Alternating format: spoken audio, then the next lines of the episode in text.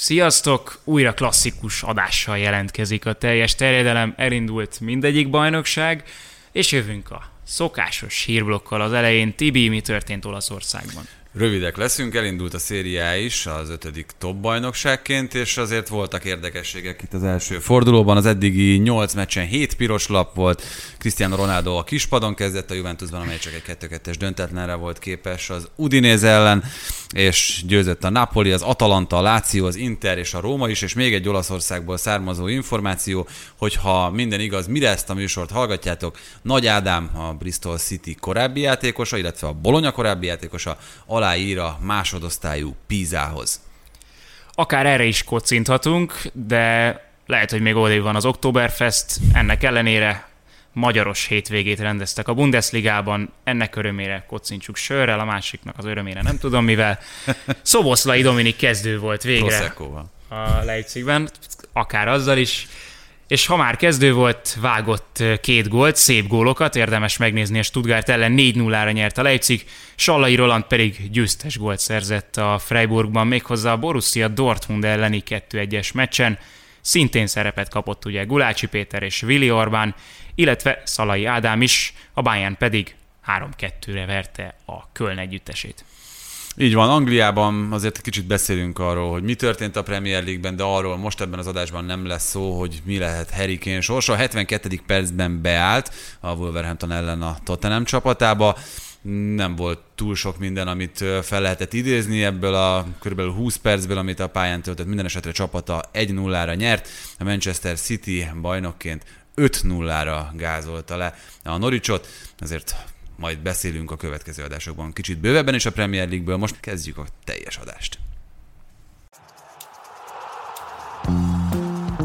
Ez a teljes terjedelem.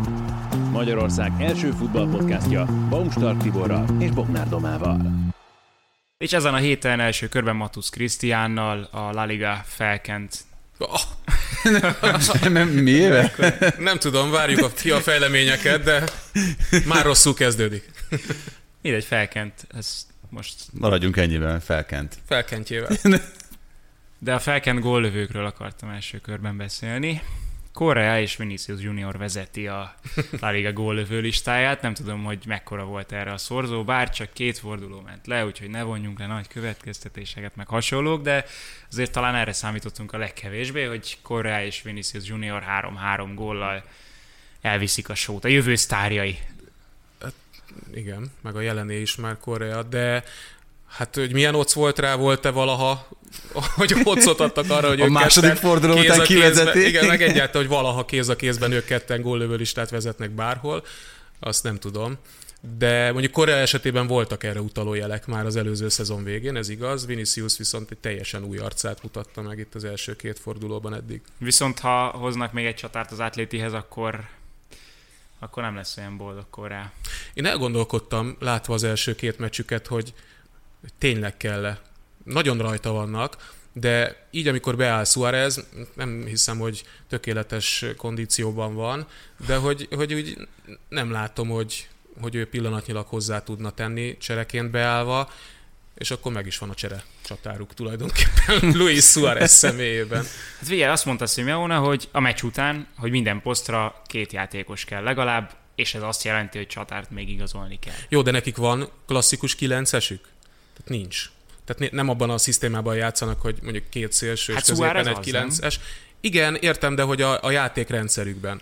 Tehát, Ja. hogy Korea, Carrasco oldalán akár, vagy, vagy majd João Félixén, de akár Luis Suárezzel együtt is el tudja látni ezeket a feladatokat. Hát talán akkor kell nagyon, amikor nem tudják, nem tudják lefutni az ellenfeleket, nem tudják Carrasco-t, Korreát futatni. Igen, meg meg és- kell tartani a labdát majd valakinek, hogyha előre rúgják. Hát, meg szerintem van még egy szempont, hogy nyilvánvalóan, hogyha itt hosszú távra gondolkodik az Atletico, már pedig az elmúlt évek alapján szerintem mindig ez volt a jellemző, akkor valakit, hogyha nem is a legjobbak közül választanak, valakit fel kell építeni, aki esetleg a Suarez utáni időkre Igen. Nem úgy érkezik, hogy friss lábakkal kell, hogy beszálljon az Atletikóba, hanem mondjuk akár már egy vagy két éve ott dolgozik Simeone keze alatt. De mondjuk a Vlahovicsra most... gondolva például ő ilyenre szerintem ideális lenne. Abszolút, csak nem tudom, hogy az biztos, hogy egy 100 milliót most nem tud elő varázsolni a zsebéből hát, erre vonatkozóan. Nem, hát most már mondják az Atletikónál is, hogy, hogy azért ők annyit nem, de próbálják arra terelgetni a beszélgetést a, a Fiorentina vezetőivel, hogy mégiscsak az Atleti lenne a legjobb választás Vlahovicsnak. Ugye Kunya meg egy más típusú játékos, tehát közelebb Hát ő nem 9-es. Nem, mert hát ő João Félix, Korea inkább, úgyhogy inkább a B-tervén úgy, úgy hallom, úgy tapasztalom. De azért az nem rossz, hogy akár hogyha 13-14-es Atlétikóhoz, bajnok Atlétikóhoz hasonlítjuk, ez a csapat ez nem kényszerült rá, hogy eladogassa azokat a játékosokat, akik húzó emberek voltak. Tehát Jorentével is az, hogy 24-ig volt az előző szerződés, most 27-ig lesz, azért ez jelzésértékű, azért ez a csapat még így is gazdaságilag és sportszakmailag sokkal stabilabb lábakon áll, mint a, nem tudom, David Villa, Courtois, Diego Costa fémel ezt a brigád. Igen, és akkor Jimenez 2025, vele is most hosszabbítottak nem régen. Fran Escriba mondta azt, hogy az Elcse volt a hétvégi ellenfel az Atletikónak, hogy, hogy számára az Atletikóé most a legerősebb keret, és ez elgondolkodtatott, és nem állt nagyon távol a valóságtól. Tehát végignézve a kispadon, hogy bizonyos posztokra hány ember, milyen minőségű játékos bevethető, szerintem könnyen lehet, hogy igaza van. Abszolút. Majd a BL-ben azért kiderül, hogy, hogy ez valójában mire elég. Az a fura, az első két meccset látva, és talán erről még a stúdióban beszélgettetek is, de mindenképpen szóba került már, hogy ugye láttunk egy olyan atletikót az előző idényben, amely a mérkőzései, mondhatom, nagy részében többet birtokolta már a labdát, mint az ellenfele. Most meg láttunk egy olyan atletikót az első két fordulóban, amely visszatért a gyökereihez, ha úgy tetszik, egy góllal nyert egyfelől, másfelől pedig kevesebbet volt nála a labda, mint az ellenfél, és az ellenfél nem a Barcelona vagy a Real Madrid volt. És az utolsó 10 percben mindkét meccsen izgulni kellett, a Celta és, és igen, az Elche ellen. De, de azért vannak még itt hiányzók. Tehát az, hogy Luis Suárez nem 100%-os, 100%-os Trippier, Lodi a két szélen még nem olyan. Ezek tükrében is mondom, hogy azért az Elche elleni meccs nem volt a leglátványosabbak közül való Viszont azért azzal, hogy te közvetítetted, azt hiszem neked átjött az, hogy mennyire érzelmes volt ez a visszatérés a Vandába, és sokszor csak úgy említjük meg ezeket a dolgokat, hogy, hogy igen, visszatértek a szurkolók, és akkor mennyi pluszt jelenthet ez. Hát az Atlétikónál konkrétan most tudták megmutatni 20 akárhány ezer szurkolónak a trófeát, amit 7 év után nyertek, mármint 7 év után lettek bajnokok, elbúcsúztattak tényleg elképesztő érzelmes módon. Igen 300... Nagyon meg, 319, ha jól mondom, a fejből a számot ennyien haltak meg az Atletico klub tagjai közül koronavírusban, és nagyon-nagyon érzelmes volt, az egész megadták a módját, gyönyörű szép volt az egész, a hegedű szó, illetve a virágok, a koszorú. Én úgy láttam, hogy Simeone is meghatódott ettől, és még Simeone mondataira utalnék, a mérkőzés előtt, ahogy arról beszélt, hogy, hogy, az, hogy az milyen csodálatos, hogy úgy kezdődik a nap, hogy, hogy felkelsz, egy kicsit beszélgetsz a családoddal, barátaiddal találkozol, és elindulsz, és mész a stadionba, és mehetsz meccsre. És hogy, hogy ez az érzés, ez abszolút visszaköszön az Atletico meccsein, amikor, amikor vannak nézők, nem pusztán most, de most talán még ünnepi volt ilyen szempontból. És az is milyen csodálatos, ugye, hogy ezt nem említettem, hogy Koke, amikor a trófeát fölemelte, ez az Athletic Bilbao-nál is valahogy hasonlóan volt, ott is a, talán az egyes számú pártolótag Igen. kijött, de az Atlétikónál is egy ilyen idős szurkoló Igen. gyakorlatilag az egész szurkolói közeget így reprezentálta, és ez szerintem tényleg elképesztő jó, jó volt így látni. Abszolút. Úgyhogy hát még egy kicsit látványosabb játékot szerintem el tudtak volna képzelni, de hát Korea végül is lehozta ezt is, meg én azt mondanám, hogy De Paul volt még egy nagyon nagy és fontos szereplője ennek a mérkőzésnek. Nyugodtan. Jó, mondtam, hogy dolgozom.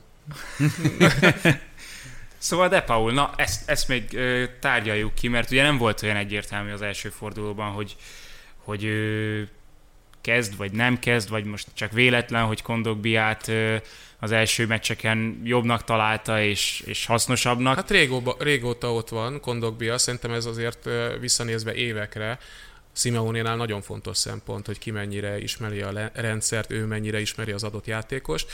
És nem vagyok benne biztos, hogy Depaul kezdett volna ezen a mérkőzésen Kondogbia első fordulóban látott produkciója után, hogyha Ermoszó nem kezd el ott kakaskodni a végén, és nem állítják ki.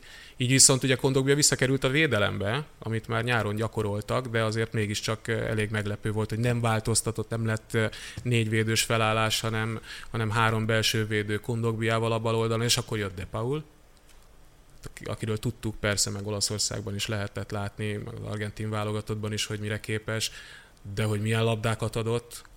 Oké, okay, hogy itt Kiko Casilla is kellett ahhoz, hogy az Atletico gólt szerezzen, de, de a második indítás, ami Carrasco elé varázsolt labda volt, hát ez valami egészen, egészen pazar. Tehát, hogy, hogy kikerüli a védőket, és odahullik a, a beinduló ember elé, az döbbenetes. Nem tudom, hogy ezt Simeone mondta -e neki, vagy pedig ez Depaulban így benne van, hogy a, abban a pillanatban, ahogy megvolt a labda, Már indított. rögtön, de nem úgy, hogy hullófalevél, és akkor valahova elrúgta fölfele, hanem tényleg pont oda, ahol Ez ahol abszolút volt benne van szerintem. Tehát, hogy gyakorlatilag ezt csinálta. Abban a, hogy abból a szempontból lesz érdekes az Atletikóban a szerepe szerintem. Beszéltünk a, a szezon felvezetőben is erről, hogy az Udinézében azért ő volt a játékos, neki kellett mindent megcsinálni, neki kellett mindent megoldani. Itt azért illeszkednie kell egy szövetbe, ami nyilván először nem biztos, hogy olyan nagyon könnyen megy. Én ezért gondolom azt, hogy lehet, hogy egy kicsit hosszabb időt vesz igénybe ez az akklimatizáció, mert teljesen más a szerepe a csapaton belül. Akár az öltözőben, akár a pályán. Tudja ezeket. Lehet, hogy nem lesz nála annyit a labda, mint amennyit az Udinézében.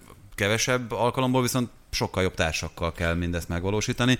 Úgyhogy én nagyon kíváncsi vagyok arra, hogy milyen lesz. Ezt akartam kérdezni, hogy az Udinézében mennyi, mennyi védekező feladata volt, mert azért itt azzal, hogy három belső védő van, ö, jó, hát nyilván Kondogbia jöhet még a középpályára, de azért nem volt az egyértelmű, hogy most Koke lesz a, az a védekező középpályás, aki minden védekező feladatot ellát. Hát azért Hát Ro- nem, de De Paulnak is volt, tehát ő azért Fidellel találkozott, aki a, a mondjuk Elcse szinten az egyik legveszélyesebb játékos, tőle megy a legtöbb labda a 16-oson belőle, és őt egészen jól semlegesítette is. Tehát, de ő mondjuk a három belső középpályás közül a jobb oldalon, jobb oldalon futballozott. És az volt az ő területe, tehát nem a védelem előtt.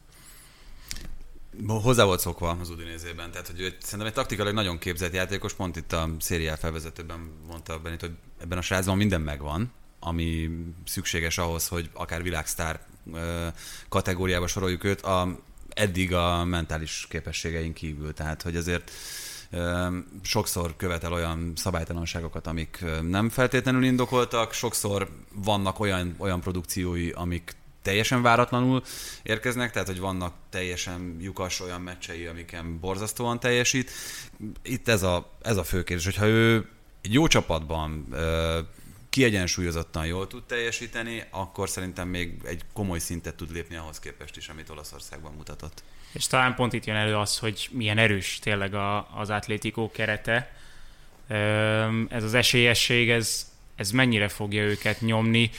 És tényleg itt most abból a szempontból nézem, hogy, hogy még mindig vannak hiányzók, még mindig, hogyha jön egy csatár, akkor, akkor már tényleg azt mondhatjuk, hogy ezen a, vagy ebben az Atlétikóban minden posztra van két játékos, tehát minden meccsen elő tud lépni valaki, hogyha esetleg Depaulnak nem menne, hogyha esetleg Suáreznek olyan napja lenne, nem, nem nagyon találunk azt hiszem a, a bajnokság szempontjából, tehát egy ilyen hosszú sorozat szempontjából gyenge pontot az Atlétikon, nem? Nem, én sem látom, mint ahogy az sem, hogy megnyomná esetleg őket, nem. Tehát, hogy szerintem játékerőben benne van ebben a csapatban a címvédés, és a fejekben is ők, ők már úgy kezelik magukat, hogy, hogy ez nem okoz problémát. Az okozhat egyébként problémát visszacsatolva arra, amit mondtál, hogyha, hogyha De Paulnál ilyen koncentrációs problémák, vagy kihagyások, rossz meccsek előjönnek, nem feltétlenül Simeone kompatibilis ez a fajta magatartás, hogy úgy mondjam, tehát gyorsan kiesnek pixisből játékosok azért Simeone-nél. Hát nyilván itt, itt az is szerintem egy, egy kérdés, nem csak De Paul kapcsolatban, hanem pont itt az esélyességet firtatva, hogy nyilván ebben a helyzetben, hogyha meg kell találni azt az egyensúlyt, ami szerintem borzasztó nehéz egy ilyen szituációban. Egyrészt királynak kell, hogy érezzék magukat a játékosok, hogy mi vagyunk itt most az esélyesek, esetleg még sokkal inkább, mint az előző szezonban, aminek azért voltak szerintem olyan szakaszai, főleg itt a, a tél vége, tavasz eleje időszakot nézve, amikor ez a fajta esélyesség mintha egy kicsit megnyomta volna az atletikot, szóval kell, hogy legyen egy ilyen nagyon egészségesnél is talán nagyobb önbizalom, hogy ezt a fajta esélyességet elbírják, miközben az az öltözői dinamikára nem mindig hat kellően jól, hiszen akkor vannak olyan játékosok, hogyha ilyen bő a keret, akiknek háttérbe kell lépniük, meg háttérbe kell szorulniuk. Nem, mint hogyha Simeone ezeket a szitukat ne tudta volna eddig kezelni, de ez azért szerintem egy kicsit neki is új, meg, meg, meg más alapállás. Mm, igen, de már az előző szezonban is szembesült azért ilyen problémákkal ő is, illetve bizonyos játékosai, gondoljunk hát Saulra. Uh, Saultól nem, de Joao Félix-től láttunk Joao Félix, igen, Hiszti Suárez-től is, hogy miért cserélték le ilyen korán. Igen, azért ez nem volt jellemző korábban az Atletikóra, és nem gondolom, hogy ezt hosszabb távon Simeone bárkinek elnézné de, de hogy Saul is azért eléggé kiakadt itt ugye az átigazolási időszakban már úgy volt, hogy távozik. Lömár viszont folyamatosan megkapta időről időre igaz csereként a lehetőséget, aztán kitalált neki egy új szerepkört Simeone, és elkezdett működni, tehát ő, ő előrelépett, ugye Lodi a rendszer a szerkezetváltással kikerült a csapatból, tehát ez egy ilyen körforgás, de alapvetően egy-két kivételtől eltekintve vagy háromtól, én még az említetteken kívül Sault is ide sorolnám, jól kezelték ezt a játékosok. Igen, az, az jó volt, valaki írta, hogy legutóbb, mikor szurkolók voltak a Vandában, akkor Lemárt még kifütyülték volna, vagy, vagy fújolták volna, hát mennyi minden változott Igen. azóta. De Kondogbia is ezer perc alatt volt bőven az előző szezonban, és most meg megkapja a lehetőséget. Na ugorjunk, és hogyha már említetted a, az Atlétikónak a rossz időszakát ott tavasszal, az két olyan meccset hordozott magában, vagy két olyan meccsel indult, talán mondhatjuk ezt, ami Paco López Levantéja ellen volt. Két vereség, ugye az egyik elhalasztott meccs, ezért játszottak kétszer egymás után ugyanaz ellen, ugyanazon a csapat ellen. Most a Real Madrid is megszenvedett a, a, Levante ellen egy olyan meccsen, ahol az első félidőben nyílt volt a játék, de semmi nem mondatta azt velünk, hogy, hogy itt bármi történhet a második félidőben. Aztán tényleg az utolsó negyed óra az gyakorlatilag így a második fordulóban az év egyik legjobb meccsét hozta ö, már, és nem tudom, hogy ez, hogy ez mennyire a, a Real Madrid hibája, vagy a Levante dicsérete, vagy fordítva. De Ancelotti a meccs után azt mondta, hogy itt nem a támadással volt gond, hanem a védekezéssel. Nyilván egy 3-3-as meccs után nehéz lenne mást mondani. Hát meg szerintem nem is a 3-3 az, ami ezt kellett, hogy mondassa vele a meccs után, hanem az, hogy itt ugye a három gól mellett még voltak Levante helyzetek. Volt egy zicser konkrétan még, és a három gólt is, meg hogyha most ezt az zicsert is hozzáveszünk, teljesen különböző módokon alakította ki a, a Levante, vagy az azt megelőző helyzeteket. Tehát itt volt olyan, amikor a, a védelem csúszott el teljesen az egyik irányba, és három ember maradt szabadon gyakorlatilag a bal oldalon. Volt olyan, hogy a védelem közepen nyílt meg, és akkor ott gyakorlatilag besétáltak a Levante játékosok, és volt egy pontrugásból kapott gól. Bizony. Tehát, hogy ez, szerintem ez az igazán aggasztó, hogy minden játékelemben, ami a védekezést illeti, alulmúlta önmagát a Real Madrid. És az első forduló előtt még arról beszélgettünk, hogy tényleg ez lehet a nagy kérdése Ramos és Varán távozása után ennek a szezonnak. Most egyébként Mendi sincs, tehát hogy a védekezés, a védelem hogyan működik. És ott az első fordulóban azt mondhattuk, hogy jó volt egy Eder Militao szarvasbaki, de hogy összességében ezt leszámítva, ha el lehet ettől tekinteni, akkor, akkor nagyon jól működött a védekezés. Na hát most ezen a meccsen, ahogy mondott te is, minden, minden jött. Tehát ott az első gólnál Lucas Vázquez, aki, aki méterekre belógott a többiek mögé, és aztán középütt besétálhattak gyakorlatilag, bár Kurtán alig sikerült átpasszírozni azt a labdát. Hát rossz a második, nézni. Tehát tényleg én nem látom még a védekezés, ah, ott maradt Lucas Vázquez, de aztán Alaba egy rögzített játékhelyzetből beszerencsétlenkedte a labdát az ellenfélnek.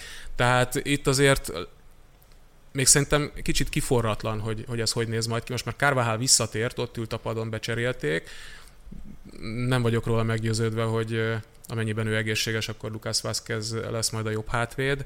Én arra vagyok elsősorban kíváncsi, hogyha Mendi bevethetővé válik, akkor hogy néz majd ki ez a védekezés. Alaba bekerül középre? Vagy Mendi bekerül középre, mert lehetett ilyesmit is hallani. Ugye játszott igaz három belső védős rendszerben szerintem kizárólag, de játszott belső védőt az előző szezonban egy-két alkalommal, de hogy ő a védekező munkáját szuperül ellátja, tehát abban hiba nem lesz szerintem és akkor viszont valószínűleg állába bekerül középre, de akkor kit löksz ki? Militanot, aki jól játszott végig a felkészülés során, vagy Nacho, aki azért minden akinek szempontból... gólja is van. Akinek gólja is van, meg amúgy megbízható. Tehát, hogy, hogy így kényszerből nyúltak hozzá, de, de mégis megbízhatóan teljesített. Meg egyáltalán, hogy az, az hogy, hogy néz majd ki Alabával, hogyha ő játszik belül. Tehát szerintem elég sok a kérdőjel.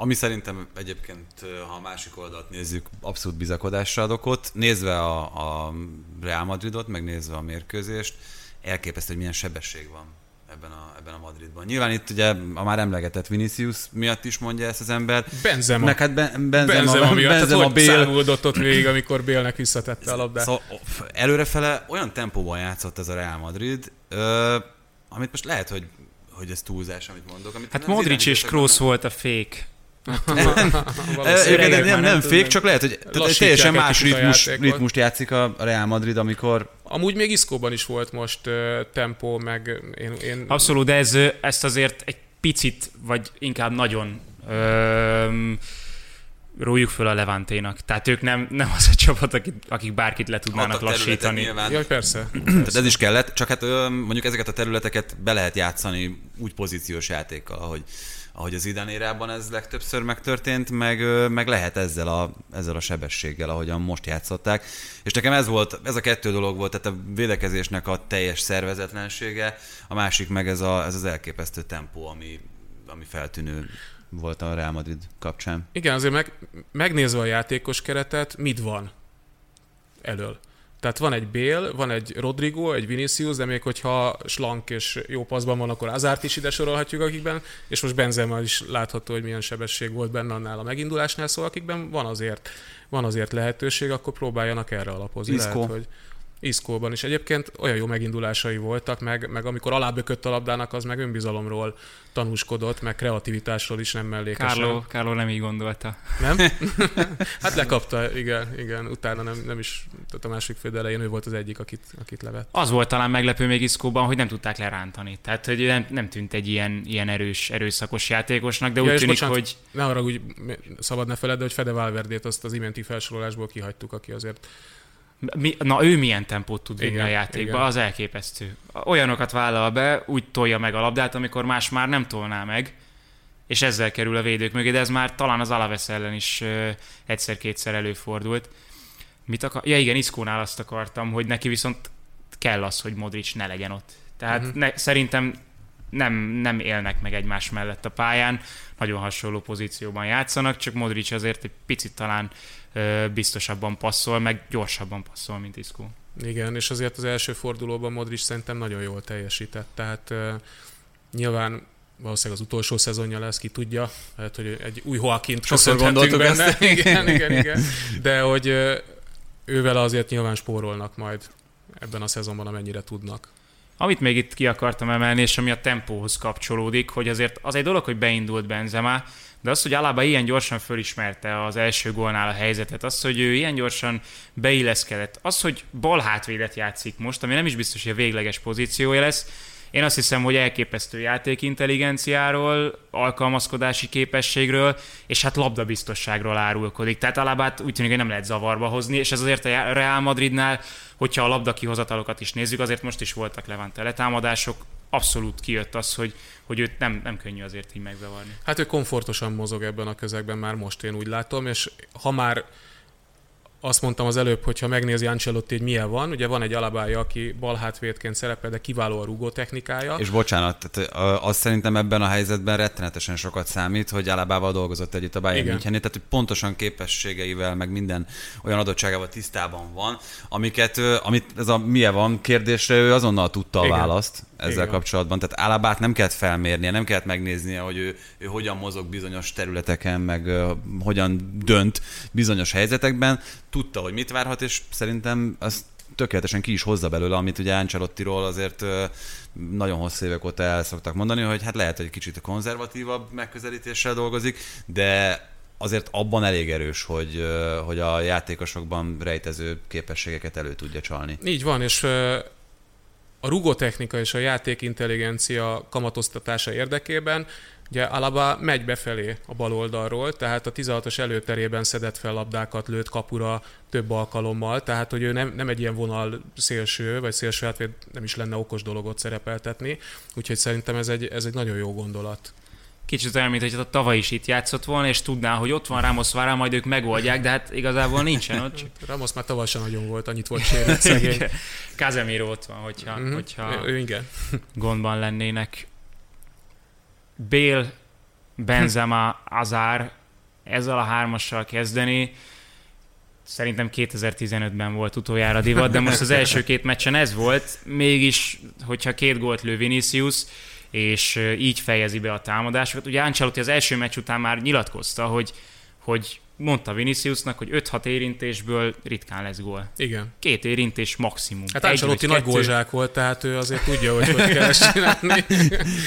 Egyébként arra vagyok kíváncsi, azt nem tudom, én ezt nem láttam, hogy Béllel kapcsolatban volt bármifajta a fogadtatásával kapcsolatban olyan észrevétel, ami, ami kiszűrődött, hogy a közönség hogyan reagált az ő, ő újbóli Real Madrid tagságára? Én mert... nem tapasztaltam.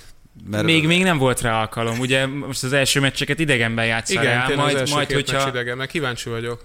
De nem látszódott rajta egyébként, ugye mondják, hogy jobb kedvű, hogy kiragadott pillanatok, egy-egy fotó, hogy éppen mosolyog, de itt a gólja után jó, Szerintem hát semmi rúgtam, nem volt rugattak velem, semmi. Tehát, Nagyon hogy kíváncsi leszek, amikor, teszi a dolgát. majd otthon lép erre, mert nyilván ez most idegenben is ki kellett volna, hogy jöjjön, hogy olyan nagy az ellenszem, hogy most őt tényleg füttyel, meg, meg, meg búzással Szerintem nem lesz ilyen gond. Most így gólt is rugott már, tehát úgy megy majd.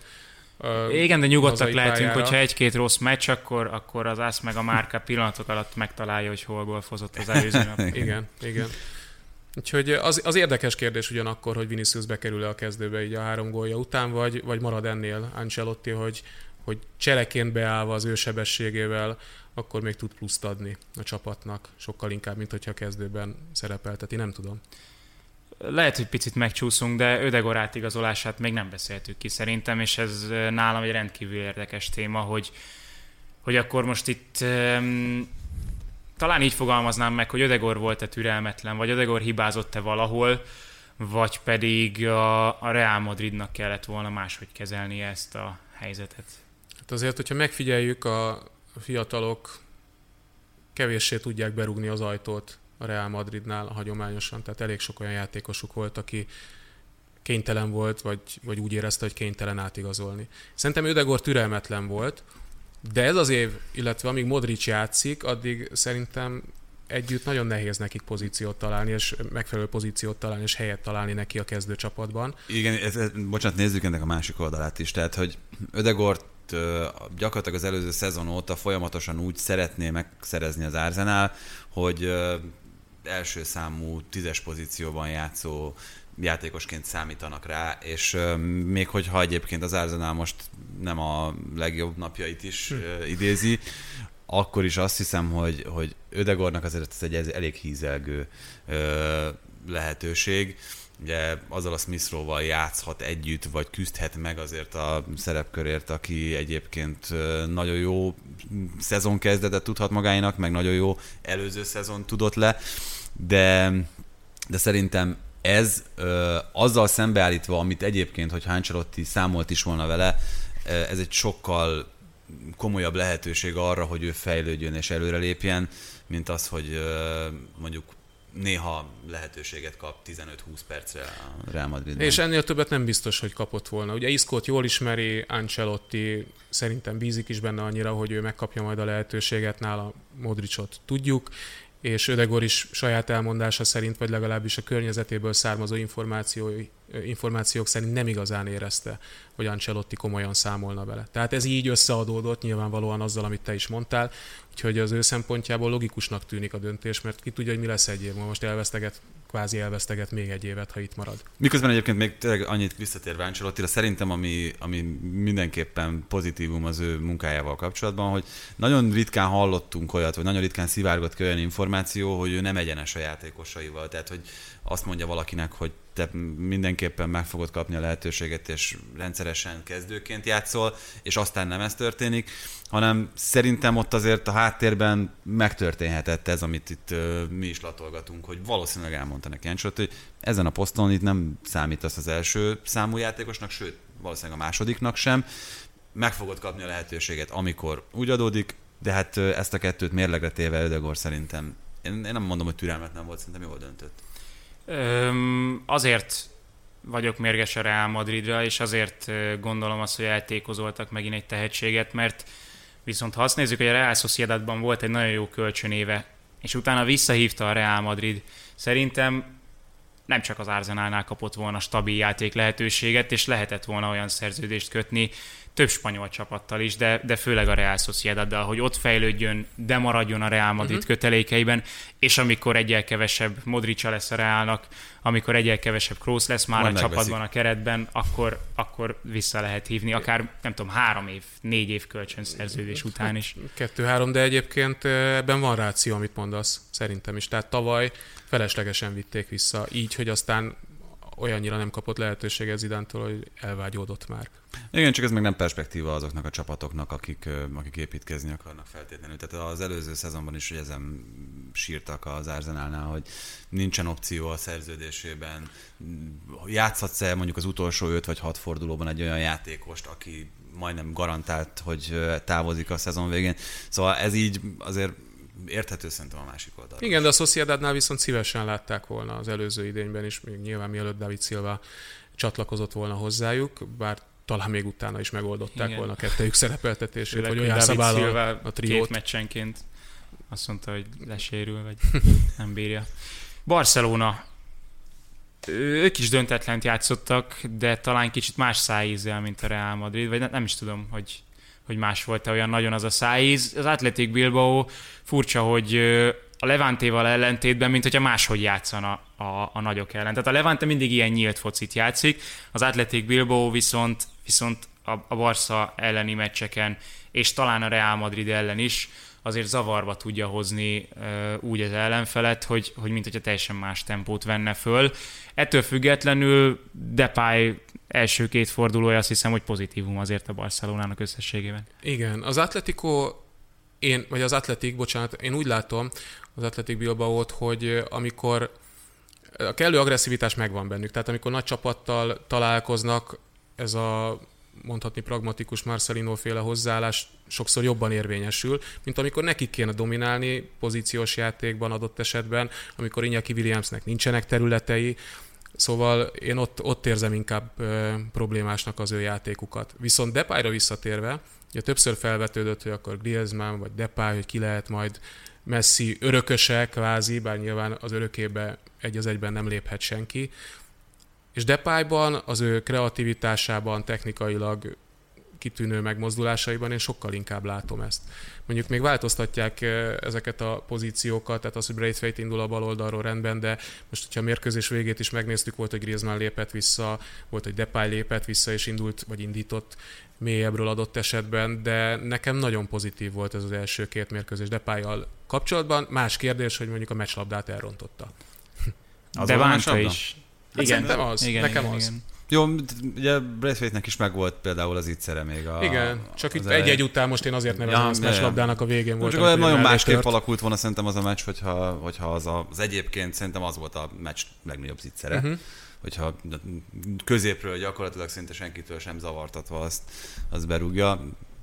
Ettől függetlenül szerintem nem nézett rosszul ki ez a Barcelona. Ami nekem szembeötlő volt már az első mérkőzése, most független attól, hogy tényleg a Bilbao, én úgy éreztem, hogy talán nagyobb tempóra volt képes, nagyobb intenzitásra volt képes, helyenként legalábbis, mint a Barcelona, de a nyitó mérkőzésen a Real Sociedad ellen azt láttam, hogy ami az erényük lehet Messi nélkül, az, az a visszatámadás, a pressing, az sokkal hatékonyabb, sokkal intenzívebb, mert Griezmann is lehet kritizálni, hogy nem lő annyi gólt, meg, meg egy csomó mindenért, még emellett is, vagy braithwaite de hogy nem tennék oda magukat a védekező munkában, a visszatámadásban, a visszafutásokban, azt nem lehet mondani rájuk.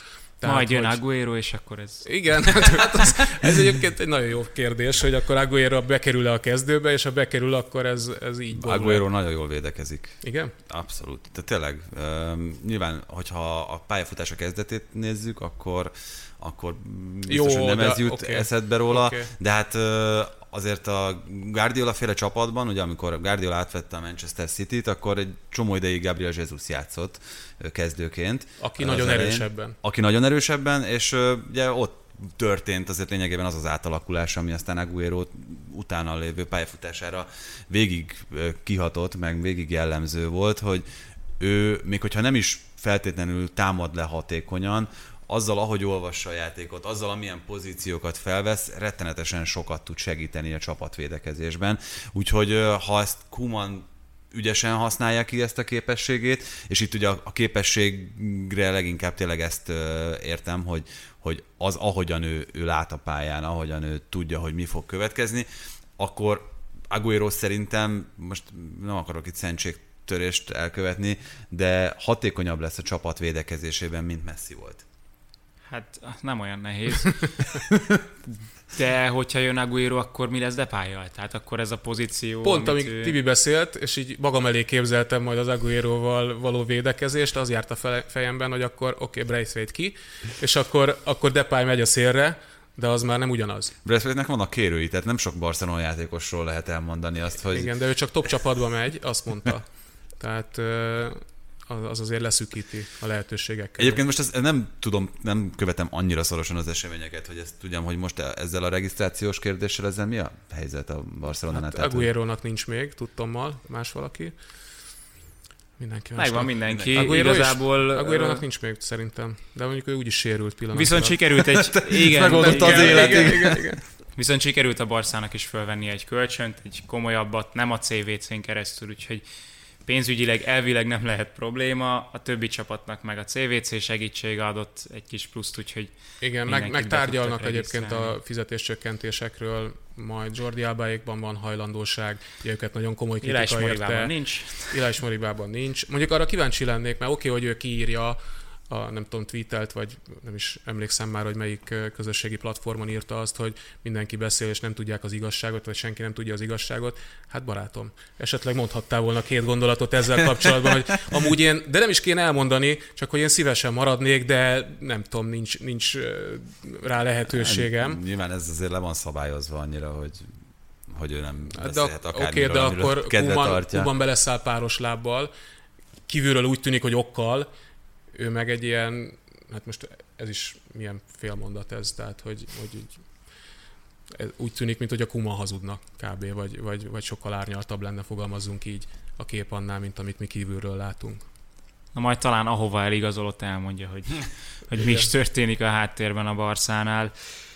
Még annyit a Barszához, hogy bár a legtöbb pozíció van, azért van még kérdés, tehát akár a csatásolt, akár a védelmet nézzük, a középpálya az abszolút biztosnak tűnik a Busquets, De Jong, Pedri hármassal, és ez egyáltalán nem gyenge hármas, tehát De Jong szerintem az első két fordulóban már bizonyította, hogy, hogy Depay mellett, mögött, ugye azért ez a holland kapcsolat is megvan, de hogy ők ketten lehetnek húzó emberek. Hát Busquets meg a labdaszerzéseivel, a visszatámadása. Most a, az egyenlítő gól is az ő labdaszerzéséből Abszolút. indult, aztán De Jong is benne volt az indításával, tehát szerintem, és és ugye Pedri most hála az égnek hagyják egy kicsit pihenni. Na Pedri a kérdés, tehát hogyha ő most kiesik, jó, egy forduló lesz, amit, ami gyakorlatilag pihen, de akkor most látni fogjuk majd, hogy, hogy mit is ér nélküle a, a Barcelona, vagy, vagy igazából elég De Jong, Busquets kettőse, és bárki oda a középpályára. Ugye Hetafe lesz az ellenfél, hogyha jól mondom. Ne, ne, már nem a Bordalas fél ja, Hetafe, tehát hogy ott nem kell kapkodni annyira a lábakat talán, bár ugye nyilván az egyéniségek megmaradtak. Nehéz levetközni azt az elmúlt pár évet. De én szerintem azért egy meccsből nagyon messze menő következtetéseket nem lehet majd levonni, meg problémákat sem jelent ez, én úgy látom. Annak örülök elsősorban, hogy tényleg Pedri kap egy kis pihenőt, hogy a válogatott vezetésével, Luis Enriquevel is sikerült azt leboltolni, hogy, hogy ne hívják be most a válogatottba. Mert 73 meccses szezon után azért talán megérdemli. Hát úgy, hogy egy, egy másodperce nem volt. Én azt látom egyébként a Sociedadban is, mondjuk Oyarsabalon, hogy hát ő neki nem kell pihenő, de azért helyenként kicsit csoszogósabb a focia, mondjuk azért bepiszkált egyet szabadrugásból, meg belőtt egy, egy büntetőt, Szóval, hogy képesek ezek a játékosok teljesíteni, de, de azért láttuk az előző idényben is, Hát meg itt azt, azt kockáztatni, hogy esetleg sérülés. megsérül, így hát van. most az... a Barcelona mekkora butaságot csinált szerintem azzal, hogy Pikét már előtte írták, hogy nem is kéne elvinni, mert hogy problémái voltak az első meccs után, nem is lesz keretben valószínűleg. Keretben volt, kezdő volt, megsérült. Hm, milyen meglepő. Pikén már azért jobban látszik a darabosság. Én attól félek, hogy ő, ő fog sokszor megsérülni ebben igen, a szezonban. Igen, de mondjuk valaki felvetette nekem Messi távozása kapcsán, hogy igazából ezt még el lehetett volna odázni, mert hogy Messi nélkül játszon a Barcelona, de egy-két évvel, lehet, hogy hárommal. Tehát egy előre hozták ezt, és Piqué esetében is van, van egy ilyen érzés bennem. Más felől nyilván ő olyan vezér, és annyira átlátja a játékot, akár gólt is szerez, mint legutóbb, hogy, hogy nélkül egész más, de, de ott azért én látok lehetőséget az Araujo Eric Garcia dúlban is akár, másfelől, és tényleg itt most tovább szövöm ezt a gondolatot, hogy Eric Garcia ugye most baloldali belső védőbe kellett, hogy, hogy átmenjen, az már neki kevésbé komfortos, nyilván a válogatottban is a jobb oldalon játszott, inkább itt is pikétolódott egyel balra, amint összeállt ez a duó, de hogy, hogy én ezt a kettőst, és most a franciákat szándékosan nem említettem, ezt hosszabb távon is egészen jó duónak gondolom. Vannak itt opciók, Langley, Mingészá jó, Umtiti valószínű távozik, tehát az, az már több mint valószínűleg tűnik, Igen. hogy ez a kapcsolat, ez, ez megfáradt. Igen, de mondom, én Araujo játékát nagyon szeretem, az, hogy ilyen gyors, szerintem iszonyatosan nagy hasznára lehet a Barcelonának, és Eric Garcia csodálatos volt az első mérkőzésen, az pedig biztos vagyok benne, hogy nagyban befolyásolta az ő teljesítményét a másodikon, hogy valahol azt írták, hogy szinte a kivonulás előtt tudta meg közvetlenül, hogy meghalt a nagypapája, de az biztos, hogy a mérkőzés előtt így is vállalta a játékot. Az, hogy egy picit dekoncentráltabb volt ebben a helyzetben, szerintem normális. De kétségtelen, hogy ott, ott, ott utolsó pillanatokban hibázott, de szerintem egyébként a hibája után jó döntést hozott. Tehát nem a legszimpatikusabb fölrúgni valakit hátulról, de még a 16-os vonal előtt tette, megakadályozott egy valószínűleg győztes atletik gólt. Tegyük itt pontot, aztán majd folytatjuk legközelebb, hogyha La Liga kerül szóba, nem tudom mikor lesz ez. Minden esetre most nem La Ligával, hanem francia focival és Premier League-el folytatjuk. Mert hogy Szabó Krisszel folytatjuk, és gyanítom, hogy a francia fociból azért már erre következtettetek. Ha az elején Matusz Krisznél felkent szót használtam, akkor azt hiszem, hogy ez itt De csak egy ennyit, hogy felkent, hogy felkent, felkent, felkent szakértő, a felkent papja, de azért idén más lesz a, hát az jó. Hát a francia futballnak a prédikátora. Padre. Prédikátora. Na jó, most kezdve volna. Jó, Kicsit pont. a túlzásokba, igen. De mire vonatkozott a kérdésed? Ha jól... Kérdés, volt kérdés, kérdés, az még nem volt. Kérdés, kérdés az csak annyi volt, hogy milyen lesz a kapcsolatod idén a francia focival, mert addig én az első három fordulóban nem láthattunk téged, hogyha jól láttam, Ö, vagy nem láttam. Igen, igen. A Digi meg az én útjaim azok, azok elváltak. Ö, Gondolom az okát akarnád firtatni, vagy legalábbis így erre lehetne kitérni. Tehát, hogy egyébként így szűken a kérdésre válaszolva, az Unibet csatornáján azért még ott vagyok. A Hot Topic című műsorban Bíró Dáviddal ugye hetente jelentkezünk mindig a heti aktualitásokkal. A francia foci az meg, az meg nem kopik ki belőle. Az kicsit, mint az arzenálos. Bármennyire, arzenálos... bármennyire is próbálod kikoptatni. Igen. nem hajlandó kikopni belőle. Az, igen, ha, ha magadévá tetted, akkor ő sem maga, magáévá tett téged. Ez egy kicsit ilyen a kapcsolatom a francia focival, úgyhogy ez nem nyilván írni, publikálni fogok róla a Eurosporton 24.hu, meg még ki tudja, hol van nyilván személyes oldalam is.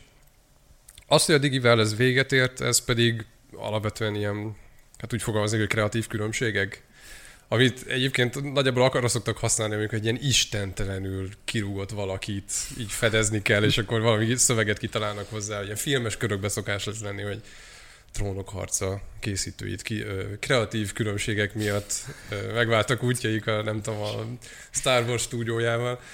Nem. Ö, hát én ezt öt évet csináltam, nagyon élveztem, meg rengeteget tanultam belőle, de egy idő után már nem találtam úgy a szerepemet ebben, ahogyan szerettem volna. Amit én szerettem volna, azt a Digi, Digi nem akarta, amit a Digi akart, azt már én nem, azt már én nem szerettem volna. Úgyhogy inkább úgy mérlegeltem, hogy, hogy ennek a kalandnak ez, ez pont így elég volt, és hogy másban próbálnám ki magam. Úgyhogy ezért jutottam erre a döntésre. Nem tudom, hogy Dávid mennyit fog engedni neked a francia fociból, de így kicsit külső szemlélő is lehetsz, nem? Újra Hmm, szurkoló. azért PSG-vel szerintem most abszolút mainstream Ó, a hát- francia foci, nem? Hát a média figyelem az persze, az most nagyon megugrott. Nyilván mindenki most az, az lesegeti, Hát hogy... ha média figyelem, akkor a Paris Saint-Germain előtt van most már a Nice és a Marseille. Nem tudom hány napig, de hogy- mindegy, bocsánat, igen. Akkor, igen, ami- ami következő Paris Saint-Germain napot egy érinti. elő francia foci. jelenleg. Hát Dáviddal egyébként, amikor egy ilyen hot topic vázlatot, vagy ilyen brainstormingot így kitalálunk, akkor nyilván a hét az azzal kezdődik, vagy még a hét vége, mert általában akkor találjuk ki, hogy mik az aktualitások, hogy hogy akkor, hogy bedobjuk így a közös kalapba, és hogy mindig jön egy ilyen magyar témával. Láttad az NB1-be, hogy ez, ez láttad azt, hogy a, a német más osztályban, aki ott játszik, hogy ott most már szányvédős. Dávid, hagyjuk már. Tehát, hogy én nem tudok ennyire rápörögni a magyar focira. Nyilván követem, meg belásom magam sok minden eddiginél jobban.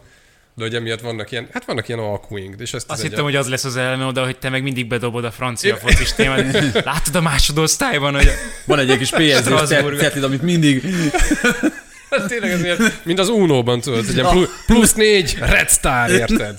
nem, hát mint a, mint a pontozásban mondjuk a, a toronyugrásnál, hogy a két szélső értéket azt kihúzzák, hogy az, az nem számít a, a végső 5,9. Egyébként nagyjából ez, de nyilván min- tehát mindenkinek megvan a maga affinitása, ezt így próbáljuk tiszteletben tartani. Néha megadjuk ennek a helyét, és akkor tudok így freestylekodni egy kicsit a Marseille-ről, de, de nyilván nem lehet minden héten kitölteni ezt PSG-vel, meg francia focival. Most hagyjunk, hagyjunk szabadon szárnyalni. Igen. Tessék! Köszönjük És szépen! akkor most felszállnék, igen. Egy személyes podcast innentől. Nem, hogyha aktualitások, akkor szerintem nem lehet megkerülni azért azt, hogy az Arsenal a Chelsea-vel játszott a hétvégén, és lévén, mondtad, hogy hogy azt sem tudod kikoptatni azért, magadból. Igen, tehát az, Iszol valamit? Erre innom kell még. ezt nem lehet csak Vezess úgy, ezt nem lehet csak úgy megkerülni. Sok helyen olvastam ezt, hogy ennyi van ebben az Arsenalban. Tehát egy, egy középcsapat játszott egy top-top-top csapattal, hogyha a kereteket nézzük. Uh-huh. Persze ebbe beletartoznak a hiányzók, gyakorlatilag egy ko- komoly kezdőcsapatot ki tudott volna állítani az Arsenal a, a hiányzókból. Uh-huh. De hát akkor mostantól ez, a, az, az az új normális, hogy az Arsenal középcsapat? Már a kérdés is nagyon fáj.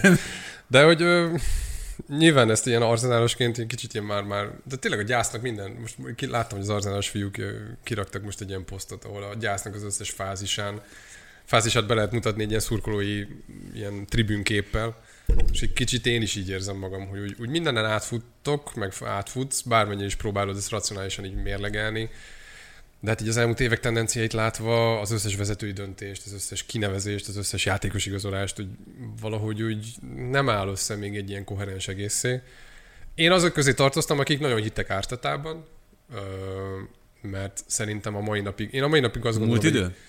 a mai napig azt gondolom róla egyébként, hogy a kompetencia megvan ott abban az emberben. Nem biztos, hogy ezt ki tudja hozni úgy a pályán, meg az edzéseken, ahogyan az kell. Tehát hogy ennél lehet, hogy egy fokkal, e- ezt a lépést ezt nem tudja megugorni, de biztos vagyok benne, hogy a problémákat látja, tudja azonosítani. Megvan neki a józan paraszti esze, megvan hozzá a rálátása, a taktikai érzéke, a stratégiai szemléletmódja. De az egy másik kérdés, hogy akkor tehát ez a vezetői típus, hogy azt mondod, hogy gyertek utánam, és akkor azt mondják, hogy jó, vagy azt mondod, hogy na figyeljetek fiúk, akkor most itt ezt együtt csináljuk, és akkor hirtelen mindenki csatlakozik hozzá. És uh, Ártetának egyébként most amennyire láttam az idei arzenát, meg a tavait, most oké, okay, hogy ilyenek, milyenek az eredmények, én a labdás játékban, labdás fázisokban egyébként lá, érzem azt, hogy, hogy van elképzelés, hogy van valami lefektetett valami. Labda nélkül viszont néha egészen síralmas szerintem. Igen, hát ugye a labdával való játékban próbált építkezni azzal is, hogy itt az átigazolási piacon, hogy Ben White-ot viszonylag komoly összegért elhozták. Ő ugye most Covid miatt nem volt hadrafogható, és itt az, ahogy előbb említette Doma, azért itt tényleg Lakezettel, Aubameyanggal, um, Tomás Pártival, Bellerin, Ödegor is biztos, hogy azért fog szerepet kapni. Így van, tehát itt azért ennyire nem sötét szerintem a jövőkép, mint amennyire ez az első két mérkőzés sugalta. Nagyon-nagyon kellemetlenül jött ki itt ezzel a Brentford első fordulós mm. mérkőzéssel, úgyhogy egyébként azon a meccsen is voltak szerintem um, egészen értékes periódusok, legalább egy 10-15 olyan perc a második félidőben, amikor tényleg azt érezte az ember, hogy csak időkérdése, hogy mikor jön az egyenlítés, onnantól meg ki tudja, hogy a meccs dinamikája hogyan alakult volna. Aztán az, hogy a világ két jelenlegi legjobb csapata a következő két ellenfél, a Chelsea és a Manchester City, mert most szerintem ebben itt ugye a PSG-ről majd beszélünk, hogy őket mennyire soroljuk itt a világ legjobbjai közé jelen pillanatban, de hogy a legösszeszokottabb, legösszerakottabb csapatokról beszélünk, főleg így Lukaku-val felturbozva, az meg szerintem most, ha a City-től is vereség lesz a vége, az egy ilyen vállalható veszteség első körben. És ö, én nem gondolom, hogy itt akár egy nulla pontos kezdés után komolyan felvetődhet az, hogy, hogy, hogy ártét a helye ö, veszélybe kerülne. Sok, sok a szórás, vagy nagy a szórás ezekben az ártetá produkciókban. Azt érzem, hogy amikor kinevezel egy ilyen benti embert, és azt mondod, hogy oké, okay, a bizalom megvan, azt mondod, hogy hibázásnak oké, okay, megvan a, a lehetősége, egy utat nyitsz ennek, de hogy de hogy néha azt érzed, hogy tényleg ilyen pályára áll, aztán az egész bebukik. Aztán utána megint, megint jön egy ilyen konszolidáció, aztán az egész megint így beroskad, és most azt érzem, hogy megint van ez a beroskadás, amit nyilván a körülmények, amiket mondtál Tibi, ezek is így előidéznek, látszik az, hogy valami felé irányul ez a dolog, de hogy ha meg azt nézed, hogy más klubok mennyivel tudnak szisztematikusabban építkezni, vagy éppen ahol több pénz van, ott milyen igazolásokat tesznek, ott meg valahogy azt érzem, hogy az Arzenál pont a kettő között van, és lehet, hogy pont ez a középcsapatnak a szinonimája. A hírek szerint decemberben lesz egyébként tárgyalás arról a bizonyos jövőről, tehát decemberig még azért össze lehet kapni ezt a csapatot alaposan. Össze lehet, csak aztán ki tudja, hogy megint mi lesz. Tehát ugye én azt érzem, hogy ilyen ciklusok vannak mindig a szezonokon belül. Ja, ezt Tavaly akartam mondani, ugye, hogy nézni. mondták ezt, hogy nem volt még teljes felkészülési uh-huh. időszaka ártétának, hát most itt van, Aha. De akkor gondolom, hogy két forduló után még ne vonjunk le olyan nagyon messze menő következtetést. Pláne úgy, hogy egyébként szerintem ez itt teljesen mindegy, hogy milyen futballról beszélünk, meg melyik országról.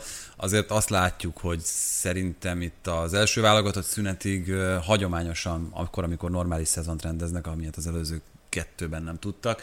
Itt a járványidőszak miatt ez hagyományosan a túlélésről szól, és arról, hogy gyakorlatilag odáig van kitolva szerintem a felkészülés. Tehát, hogy a felkészülés még nem ért véget. Az első teljes felkészülés még nem ért véget erre a szezonra. Ezt szerintem minden csapat esetében elmondhatjuk. Persze, tehát hogy én, én hiszek abban egyébként, hogy ez a csapat jobb lesz így, hogyha ott lesz Ödegor, meg tehát, hogy a hiányzók visszatérnek. Inkább amikor egy kicsit tágabban kell nézni ezt az egész vezetési, az vezetési körülményeket, akkor is azt látod, hogy persze most erősítettünk, érkezett egy Ben White, aki egy abszolút beleillik abba a koncepcióba. Erősítés és fiatalitás. Erősítés, fiatalitás. Azt mondod, hogy igen, van ott egy irányelv, de mégis azt érzed, amikor ránézel egy Szalibára, hogy mire képes, meg milyen produkciókat tesz le hétről hétre Franciaországban, akkor így, úgy felvetül ez az egész, hogy itt, itt mi történt? Mi, mi, mi folyik itt a háttérben? Ki hozza ezeket a döntéseket? Miért? És nagyon sok arzenál szurkóban szerintem az a miért van, hogy, hogy most akkor erősítettünk, vagy nem erősítettünk ezzel. És hogy nyilván nagyon könnyű ilyenkor beleesni ebbe, hogy az a eltapsoltunk 50 milliót a semmire.